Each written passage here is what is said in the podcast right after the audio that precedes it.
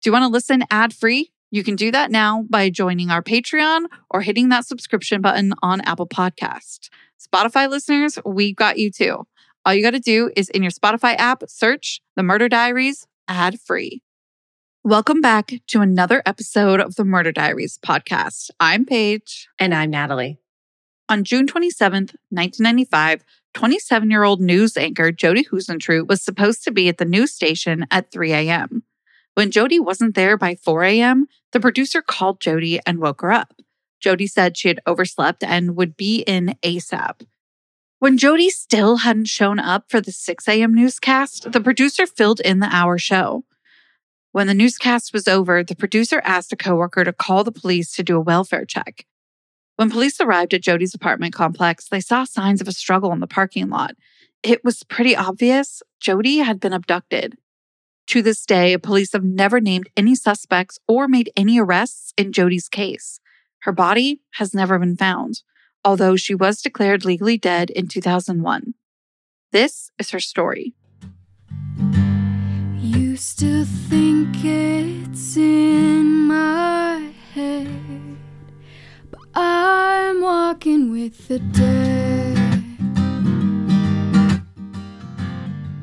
Jodi Sue Huisentruit was born June 5, 1968, in Long Prairie, Minnesota, to her parents Maurice and Imogene. In 1990, Jodi graduated with a bachelor's degree in TV broadcasting and speech communication from St. Cloud State University. She went on to work as a broadcaster for KGAN TV in Cedar Rapids, Iowa. Jodi then went on to work for KSAX TV in Alexandria, Minnesota. Finally, Jodi went on to work for KIMT TV in Mason City, Iowa. At the time of her disappearance, Jodi was still a news anchor for KIMT TV. Her apartment was only a five minute drive from the station. According to a producer at KIMT TV, Jodi's shift at the station began at 3 a.m. and she'd usually work until 12:30 p.m. or 1 p.m. The producer goes on to say that Jodi was often late to work, around maybe like once a week. She would be late. When that would happen, this producer would call Jodi and wake her up. Within about 20 minutes, Jodi would arrive at work. Again, she was often late, but she never missed a newscast. At the time of her disappearance, Jodi was hoping to get a job at Twin Cities television station. This was a bigger news market. It's not that she didn't love her job at KIMT TV, but Twin Cities was a larger news market and it was closer to her hometown. We'll talk more about this later. According to Jodi's sister Joanne, Jodi was, quote, the type of gal where everybody took to her. She had the most beautiful personality. When she walked into a room, she really did light up. Joanne went on further to say that Jodi was a little naive. She was trusting and maybe sometimes a little too nice. She would always see the good in people. In her spare time, Jody loved to golf. At the time of her disappearance, she was actually on a team with two local businessmen and another coworker. On multiple occasions leading up to Jodi's disappearance, she did voice concerns that she was being followed. For example, on October 8, 1994, at 6:44 p.m., Jodi called the Mason City police from her apartment and reported that a person in a small newer white truck was following her. Unfortunately, the truck and the driver have never been identified to this day. According to the responding officer, Jodi, quote, had asked about different things she could do to guard her safety, such as carrying mace, and I gave her some advice on things that she could do. She was out walking with a friend and she said somebody drove by and stared at her awful hard and it made her nervous. According to police records, this is the only time that Jodi called the police about a possible stalker. Not long after, Jodi started taking self defense classes. On separate occasions, Jodi also went on to tell her sister Joanne, some friends, and a self defense instructor that she thought she might be being followed. According to findjodi.com, Jodi would have been easy to stalk. Her home address, apartment unit, and phone number were listed in the public Mason City phone directory. Jodi had lived in her apartment, which, by the way, faced the parking lot since November of 1993. She also had the same work schedule every day and frequently talked about her social and community event plans when she was delivering the news. Jodi spent the weekend before she went missing with several friends water skiing in Iowa City. She returned from this water skiing trip June 25th, 1995, and Included in the friends that she spent time with on this trip were her friends John, Tammy, and Ani. The group had also stayed with John's college age son. John was around 20 years older than Jodi. They met the year before in 1994 when they were both living in the same apartment complex, the Key Apartments. John seemed to really like Jodi. He hosted a surprise birthday party for her on June 10th, 1995, and he named his boat after her. John said that he named his boat after Jodi because she had been such a big part of his life at that time, and she just, quote, made him feel so good. According to Tammy, Jodi was spending more and more time with John, more than she was spending with anyone else. But Jodi made sure to make it clear that they were absolutely not involved. Jodi's sister Joanne did say, though, that Jodi did think John was interested in her. Though, again, nothing supposedly was going on between the two romantically. The next day after her arrival, June 26th, from 6 a.m. to 7 a.m., Jodi anchored the morning news. At 9 a.m., Jodi attended the annual Mason City Chamber of Commerce Golf Tournament fundraiser. This was held locally at the Mason City Country Club. Jodi and her team played in the tournament for a while, but then it started raining. After socializing a bit in the clubhouse, Jodi went home and changed into some dry clothes. At around 3:30 p.m., Jodi went back to the country club. She then socialized some more and attended an awards dinner at the club. Two of Jodi's golf team members later said that during the dinner, Jodi mentioned she'd been getting annoying, quote, nasty, and, quote, naughty phone calls, and she was planning to change her phone number the next day. At around 8 p.m., Jodi headed home. At 8:24 p.m., she called her friend Kelly in Mississippi. Kelly wasn't home, so Jodi briefly spoke to Kelly's husband. Remember, this is the mid 90s, so this is Jodi calling Kelly's landline at her home, and this is long distance. Kelly's husband later said that during the call, Jodi seemed cheerful and not worried. What Jodi did for the rest of the evening isn't really known. Jodi's friend, John, the same one we mentioned earlier, told police that Jodi stopped by his home that evening. They watched a videotape of the surprise 27th birthday party that he had hosted for her earlier that month. They then talked about the party and the water skiing trip, and then Jodi got in her car and went home. John says that's the last time he saw her. The next day, Tuesday, June 27th, Jodi was supposed to be at work at 3 a.m. so she could anchor the 6 a.m. news. When Jodi didn't show up by 4 a.m., the producer called Jodi and woke her up. Jodi said that she had overslept and she would be right in as soon as she could. The producer later said that everything sounded okay and normal when they spoke on the phone. However, we now know that Jodi never arrived at the station. At 5 a.m., the producer tried to reach Jodi again, but this time Jodi didn't answer. The producer continued to prepare for the 6 a.m. show, and when Jodi didn't show up by 6 a.m., the producer sat in for Jodi and anchored the hour long newscast. At 7 a.m., when the newscast was over, Amy asked a coworker to call police and have them check on Jodi. Police arrived at Jodi's apartment complex at 7:16 a.m. They found Jodi's 1991 Mazda Miata still in the parking lot. It was just 12 feet from Jodi's building. I remember her apartment complex faced the parking lot. There was clear evidence of a struggle, there were drag marks on the pavement from Jodi's shoes, a bent car key was near her car, and Jodi's red high heels, blow dryer, hairspray, and earrings were all scattered around the parking lot. Now, according to Jodi's close friend Tammy, Jodi would have had a purse and a briefcase containing notebooks with her. If she did have them, those items were never found. Bryan Vladek Hasel, a former Marine who disappeared in November 2021, cared deeply for the unhoused community.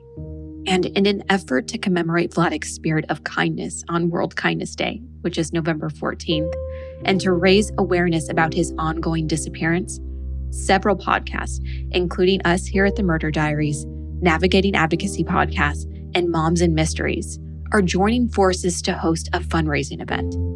This event will provide essential items to the unhoused population in multiple cities across the nation. Paige and I have chosen the unhoused community in Los Angeles, California. So, who was Bryan? Bryan Hasel, affectionately known as Vladek, was warm and outgoing. He's been described as the friendliest person you'll ever meet. His infectious enthusiasm for connecting with people is a defining trait. He's always eager to strike up conversations with strangers and listen to their stories. Whether you crossed paths with him on the street or shared a moment in a coffee shop, Vladek's genuine interest in others was palpable. He believed in the power of human connections and, if given the chance, would eagerly offer his help to anyone in need. Vladek's absence has left a void in the hearts of all who know him, a testament to the deep impact he's had on those lucky enough to call him a friend. Vladek was last seen on CCTV and body camera footage at Foxtail Coffee Co. on University Boulevard in Orlando on November 6, 2021. The last confirmed encounter with Vladek took place at his apartment complex, the place at Alafaya, on November 15, 2021. Unfortunately, no new information regarding his whereabouts has surfaced since that time, exactly two years ago. The fundraiser serves a dual purpose. It aims to assist the unhoused community by providing them with essential items, while simultaneously drawing attention to Vladek Hasel's disappearance and the ongoing search efforts to find him. The primary objective is to distribute a minimum of 50 drawstring bags filled with essential supplies in each city on November 14th, World Kindness Day. These bags will contain items such as deodorant, toothbrushes, and toothpaste, bottled water, winter gloves, hand warmers, protein snacks, and so much more, including a picture of Vladek. Remarkably, each bag costs less than $16. So if you're asking yourself how you can get involved and make a difference, I'm going to tell you. Step one donate to our cause. For less than $16, a complete care package can be delivered to someone in need. Every contribution, no matter how big or small, will help us reach our goal and provide much needed supplies to those in need. Your kindness can go a long way. Step two, spread the word. Share this clip, tell your friends, and let's create a wave of kindness and generosity together. The more supporters we have, the greater our impact will be. Click the link in our show notes to head to our PayPal and make a donation today. Let's show the world the power of kindness within the true crime community. Together, we can make a tangible difference.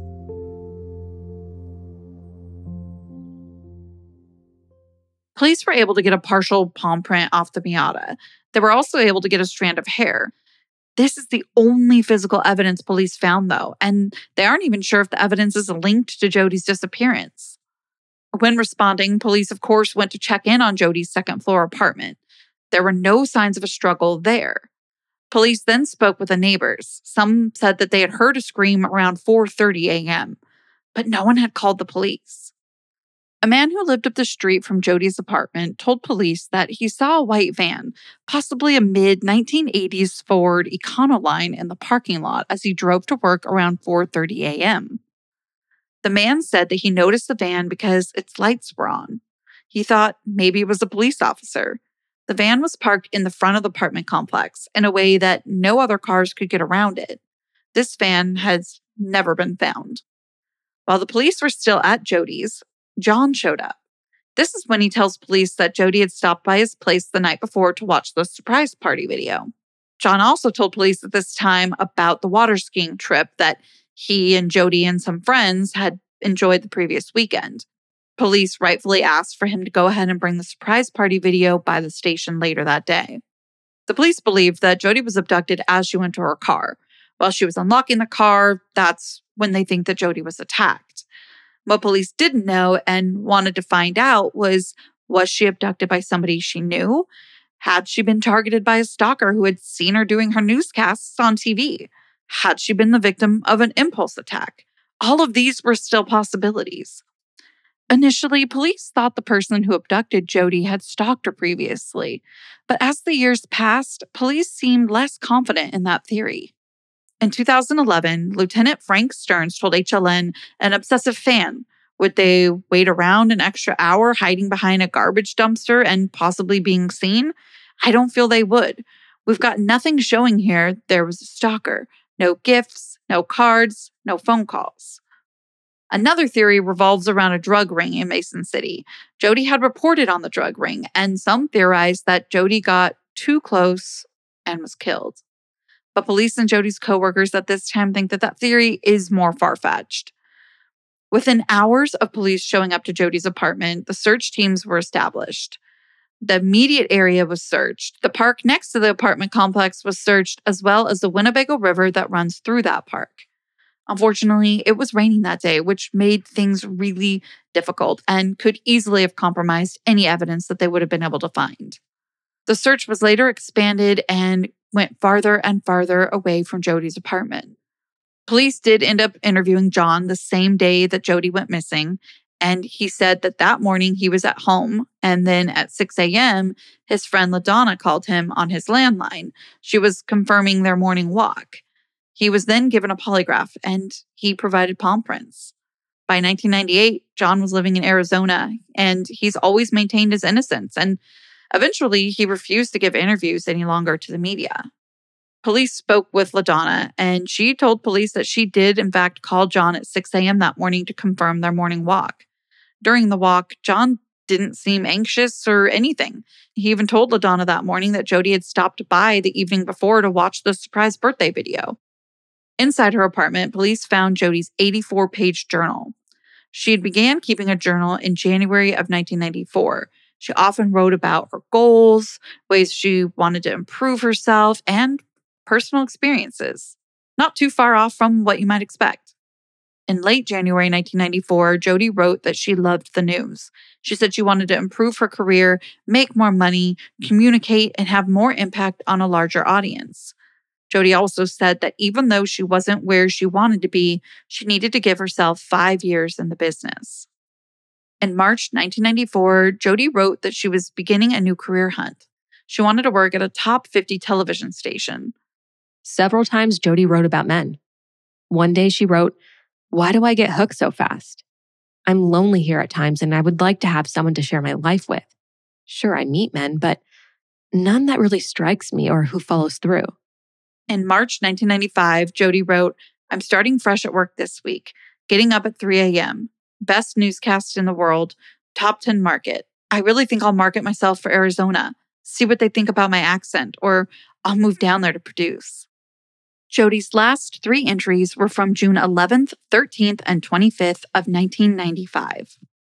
On Sunday, June 11th, Jodi wrote, What a weekend surprise. My Mason City Clear Lake friends threw a big party for me at a lounge. Wild. It was in Clear Lake. They had a 16 gallon keg, huge cake with a skier, so much left. John grilled 150 pork burgers. We were dancing on tables, dancing everywhere. Everyone had a ball. Video camera was rolling, cameras were clicking. Oh, what fun. Life is so good. The party made me feel so good. On Tuesday, June 13th, Jodi wrote, Last night, John and I went to the Glenn Miller Orchestra in Belmond. I have so many great viewers. People are so kind. This nice weather has me wild. I bought a new Mazda Miata. Simply love it. On Sunday, June 25th, got home from a weekend road trip to Iowa City. Oh, we had fun. It was wild, partying and water skiing. We had skied at the Coralville Res. I'm improving on the skis hips up, lean, etc. John's son, Trent, gave me some great ski tip advice. Today's Sunday, it was raining in Mason City, so didn't get any skiing in. I love it. It's addicting. Great friends, but professionally, I'm fed up. It's difficult finding a new job, and I'm confused about agent and what to do. On June 28th, the FBI and Iowa Division of Criminal Investigation joined the investigation. By June 29th, investigators had interviewed more than 100 people, but there were no suspects. On July 2nd, helicopters were employed to search Mason City and the area southwest of it. The next day, on July 3rd, the police called off the ground and air search for Jodi. They said that they'd keep investigating the case, though. By July 10th, police had more than 700 tips, but still no strong leads. By July 25th, more than 800 people had been interviewed, but there were no solid suspects still. On August 12th, Special Agent John Lang with the Iowa Division of Criminal Investigation said that it seems like the abductor had been watching Jodi and knew her routine. On September 8th, Jodi's family announced that they hired a PI. The Mason City Police also continued to investigate leads. On September 23rd, Jodi's case was featured on America's Most Wanted. After the airing, it led to 60 tips, but still, shocker here, I'm going to say it again, no strong leads. Three months after Jodi's disappearance, a man named Thomas became a suspect. Thomas was a three time convicted sex offender. He traveled around southern South Dakota and northern Iowa looking for windows and hiring sex workers to spend time with him in his van. His van was described as being a quote, poor man's porn palace. There were condoms, porn, jars of Vaseline, and more stuff that I don't even want to list. Police searched Thomas's van, but no evidence was linked to Jodi. Police also searched a friend of Thomas's farmland, but they found no evidence there either. They got a palm print off Thomas, but it didn't match the one that was on Jodi's Mazda, so he was ruled out as a suspect. In an odd turn of events, five years later during a psych eval, Thomas bragged about being a suspect in Jodi's disappearance. On November 13th, 1995, members of Jodi's family flew to California and taped a session with three psychics for the show called Psychic Detectives. The psychic said that Jodi's abductor was someone who saw her on TV and became obsessed with her. The psychics didn't have any information besides that that could help them identify the suspect. On December 9th, it was announced that a search near two Mason City area dams found nothing. On February 18, 1996, Jodi's case was featured on Unsolved Mysteries. This airing led to almost 100 tips, but again, no strong leads. On May 4th, 1996, around 100 people searched northeast Cerro Gordo County's countryside. They left flags to mark anything they thought was suspicious. Police checked these flags, but didn't find anything that was considered evidence. In 1997, a man named Tony Jackson was arrested and charged with several counts of sexual assault in the Twin Cities area. Minnesota police learned that Tony had once lived in Mason City, so they contacted Mason City police. It was found that Tony lived just two blocks from KIMT TV when Jodi disappeared. The week before Jodi went missing, Tony's girlfriend, who looked a lot like Jodi, broke up with him. On top of that, a cellmate told police that Tony had written a rap about what happened to Jodi. One of the lyrics in the rap said stiff in Tiffin, referring to Tiffin, Iowa. So police went to Tiffin and talked to a farmer there. They asked where someone might dump a body. He told them about an abandoned silo. So police went and searched it, but they found nothing. Here's the thing though Tony was ruled out as a suspect.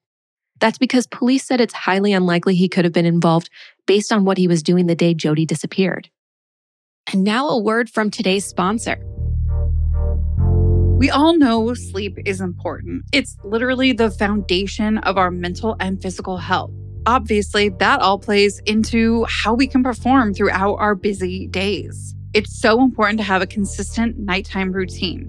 It's honestly kind of a non negotiable. Unfortunately, a lot of us don't get enough sleep though. Did you know that less than six to seven hours per night is linked to reduced white blood cell count? And those white blood cells are our army that protect us against illness, diseases, fighting viruses, bacteria, and more. If that wasn't enough, poor sleep is also known to lead towards weight gain, mood issues, and poor mental health. I know all of that that I just listed completely applies to me when I'm not getting enough sleep. We want to introduce to you Beam's Dream Powder. It's their best selling healthy hot cocoa for sleep. It tastes amazing with no sugar added. It's available in amazing flavors like sea salt caramel, cinnamon cocoa, and chocolate peanut butter. Say no more. Might sound cliche, but I have to say it. Better sleep has never tasted better. Beam's Dream Powder is a powerful, all natural blend of reishi, magnesium, L theanine, melatonin, and nano CBD to help you fall asleep, stay asleep, and wake up refreshed. The magical trifecta. Some of you may know this about me. I love numbers. So here's the numbers. A recent clinical study revealed that Dream helps 93% of users wake up feeling more refreshed. And again, 93% reported that Dream helped them get a more restful night's sleep. All you have to do to enjoy Beam is mix it into hot water or your favorite milk, stir or froth, and enjoy before bedtime. I like to enjoy Beam, especially on weeknights when I know I got to get up and go to work in the morning. I know there's going to be a lot on my mind of what I want to try and get done the next day. It's just sometimes hard for me to turn my mind off. So, Beam's Dream definitely helps me do that. So, I like to enjoy it a little bit before I brush my teeth and head to bed. Try Beam with me today and find out what not just me, but Forbes and New York Times are all talking about. Head over to shopbeam.com slash diaries and use code diaries at checkout to get 40% off. This is a limited time only for our listeners, so head over to shopbeam.com slash diaries and use code diaries for 40% off. In May of 2001, Jodi was declared legally dead. In 2003, two Minnesota TV journalists, Josh and Gary, created the website findjodi.com. Their goal was to keep Jodi's case in the spotlight and for the website to serve as a clearinghouse for tips that might lead to Jodi. Find Jodi also has a podcast about her. In 2011, for the Find Jodi podcast, Josh interviewed Amy, the producer that called Jodi that morning. One of the questions that they asked Amy was Police say Jodi went to them about being stalked and a white truck was mentioned. Did you ever know anything about someone stalking her? Did she ever tell you? Amy said that Jodi had mentioned that she thought she was being followed once while she was rollerblading, but it never happened again. Jodi wasn't that worried about it. It just creeped her out. Amy went on further to say that Josh's question about this was the first time that she had heard any mention of a white truck. She goes on to say in the podcast that she mostly had a business relationship with Jodi. She was kind of in a bit of an assistant role when it came to production with Jodi. And she went on to kind of describe that she could never truly figure Jodi out. They just, they weren't close like that. Josh went on to ask Amy if anyone suspected any of their coworkers to be involved in Jodi's disappearance. Amy was pretty clear that no, no one had ever suspected that. And Amy also went on to say that Jodi had been really up and down before her disappearance. She would fall asleep in the edit bays and then later in the day she'd be super perky. So she wondered sometimes again what was going on with her. She couldn't really figure her out. In 2005, Jodi's close Minnesota friends created a nonprofit called Jodi's Network of Hope. The nonprofit hosts an annual golf tournament to honor Jodi and raise safety awareness. In 2008, a copy of Jodi's journal was anonymously mailed to a reporter for the Globe Gazette in Mason City. Police investigated who sent this to the reporter, and they found out that it had been sent by the wife of the former Mason City Police Department chief. It should also be noted that the wife actually had previously worked for the newspaper as well, so no motive was necessarily given for why she ever sent the journal in, though. In December 16th, an Iowa state representative wrote a piece for the Northwest Iowa. He wrote about being a member of the House of the Public Safety Committee. He wrote, I was appalled at the number of cold cases in our state and the current lack of a cohesive effort to solve them. He went on to note that there used to be a cold case investigative team within the Iowa Division of Criminal Investigations, but it was shut down due to budget issues. In 2015, that same representative circled a letter addressed to the city of Mason City asking them to recognize the 20th anniversary of Jodi's disappearance and solicited them for help solving the case. All 100 state representatives signed the letter. Then Mason City area legislators offered to notify Mason police officials about the letter. Police Chief Lashbrook said that he didn't want the letter to be sent to him or to anybody else in Mason City. The mayor at the time agreed not to pass the letter on and, quote, vouched for what a wonderful job the chief had been doing and that he was close to retirement, so he didn't need this issue to come before the public and sully his record. The mayor begged the state representative to withdraw the letter. The mayor was worried that it was putting too much pressure on the chief. In his 2016 article, the state representative wrote The chief's mysterious reaction, manifested through the mayor, makes sense if the Mason City Police Department is mishandling this case. Indeed, I soon realized certain leads first filed in 2008 had been ignored for at least seven years. I spoke with the DIC director, and explained that due to the complexity of this case, the Mason City Police Department was supposedly notifying Iowa DCI of all leads since 1995. But for reasons unknown, the Mason City Police Department concealed the 2008 leads from the Iowa DCI until 2015. Ultimately, the state representative was assured that all leads would be investigated. However, under Iowa law, this case is under Mason City jurisdiction, and the DCI is only able to assist. And the DCI didn't have enough resources to do so. When a new police chief took over, that same state representative tried to speak with him, but that went nowhere. He wrote on in his 2016 article Generally, I would not describe myself as a person who is untrusting, but I have this gut feeling that something is being covered up in Mason City. On March 2nd, 2017, a federal grand jury was held. Jodi's friend John was subpoenaed and was ordered to provide finger and palm prints, as well as a DNA swab. No indictments were handed down. 18 days later, Mason City Police obtained search warrants that allowed them to put GPS tracking devices on two of John's vehicles. It might be obvious, but I'll note it here. These are not the vehicles that John would have owned in 1995. The search warrant used to get the judge's approval has been sealed, but police have said that the GPS devices didn't lead them to anything helpful. In 2018, for Jodi's 50th birthday, the Find Jodi team put up three billboards in Mason City. Yes, this idea was inspired by the movie Three Billboards Outside Ebbing, Missouri, and the real life case that that movie's based on. The billboards featured pictures of Jodi and the words, Someone knows something. Is it you? The billboards gained CBS's attention, and in December 2018, the show 48 Hours released an episode on Jodi. In 2019, John spoke to the media for the first time in a long time. He said that he emphatically and repeatedly denied any involvement in Jodi's disappearance. John said that he'd been living in a suspended hell since 2005.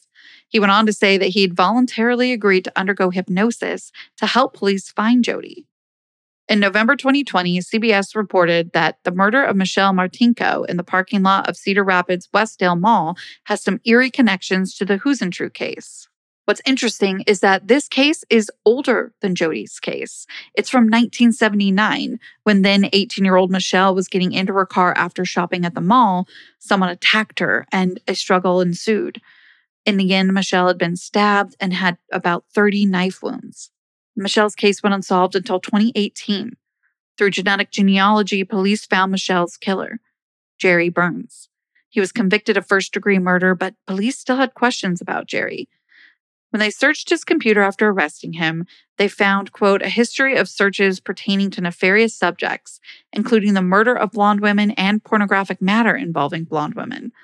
In his video with police right before he was arrested, Jerry brought up Jodi's name he said, It was a big deal. I don't exactly remember what happened. Seen something about Jodi Huisentruit recently. Both women were pretty young, blonde, and in parking lots when they died. However, there's no evidence tying Jerry to Jodi, and the Mason City Police won't say if they are going to look into Jerry as a suspect. A PI has been investigating Jodi's disappearance since 2019 and has recently doubled the reward to $50,000 for information leading to the discovery of Jodi's remains as of September 2023. This was announced a few months after the anniversary of Jodi's disappearance, as well as what would have been her 55th birthday. The PI released a news report after announcing that $50,000 reward, stating, I am now extremely confident that multiple people know what happened to Jodi. Eventually, someone may decide to talk. We hope to encourage that possibility. At the time of her disappearance, Jodi was 5'3 to 5'4, 110 to 120 pounds, with blonde hair and brown eyes. Anyone with any information on Jodi's case can reach out to the Mason City Police Department at 641 421 3636. Information can also be provided to the Iowa Department of Criminal Investigations at dciinfo at dps.state.ia.us. We'll make sure to put that in the show notes. Be sure to follow us on socials at the Murder Diaries Pod. And until next time, stay safe. Bye. Seeking the truth never gets old. Introducing June's Journey, the free to play mobile game that will immerse you in a thrilling murder mystery. Join June Parker as she uncovers hidden objects and clues to solve her sister's death in a beautifully illustrated world set in the roaring 20s. With new chapters added every week, the excitement never ends. Download June's Journey now on your Android or iOS device or play on PC through Facebook Games.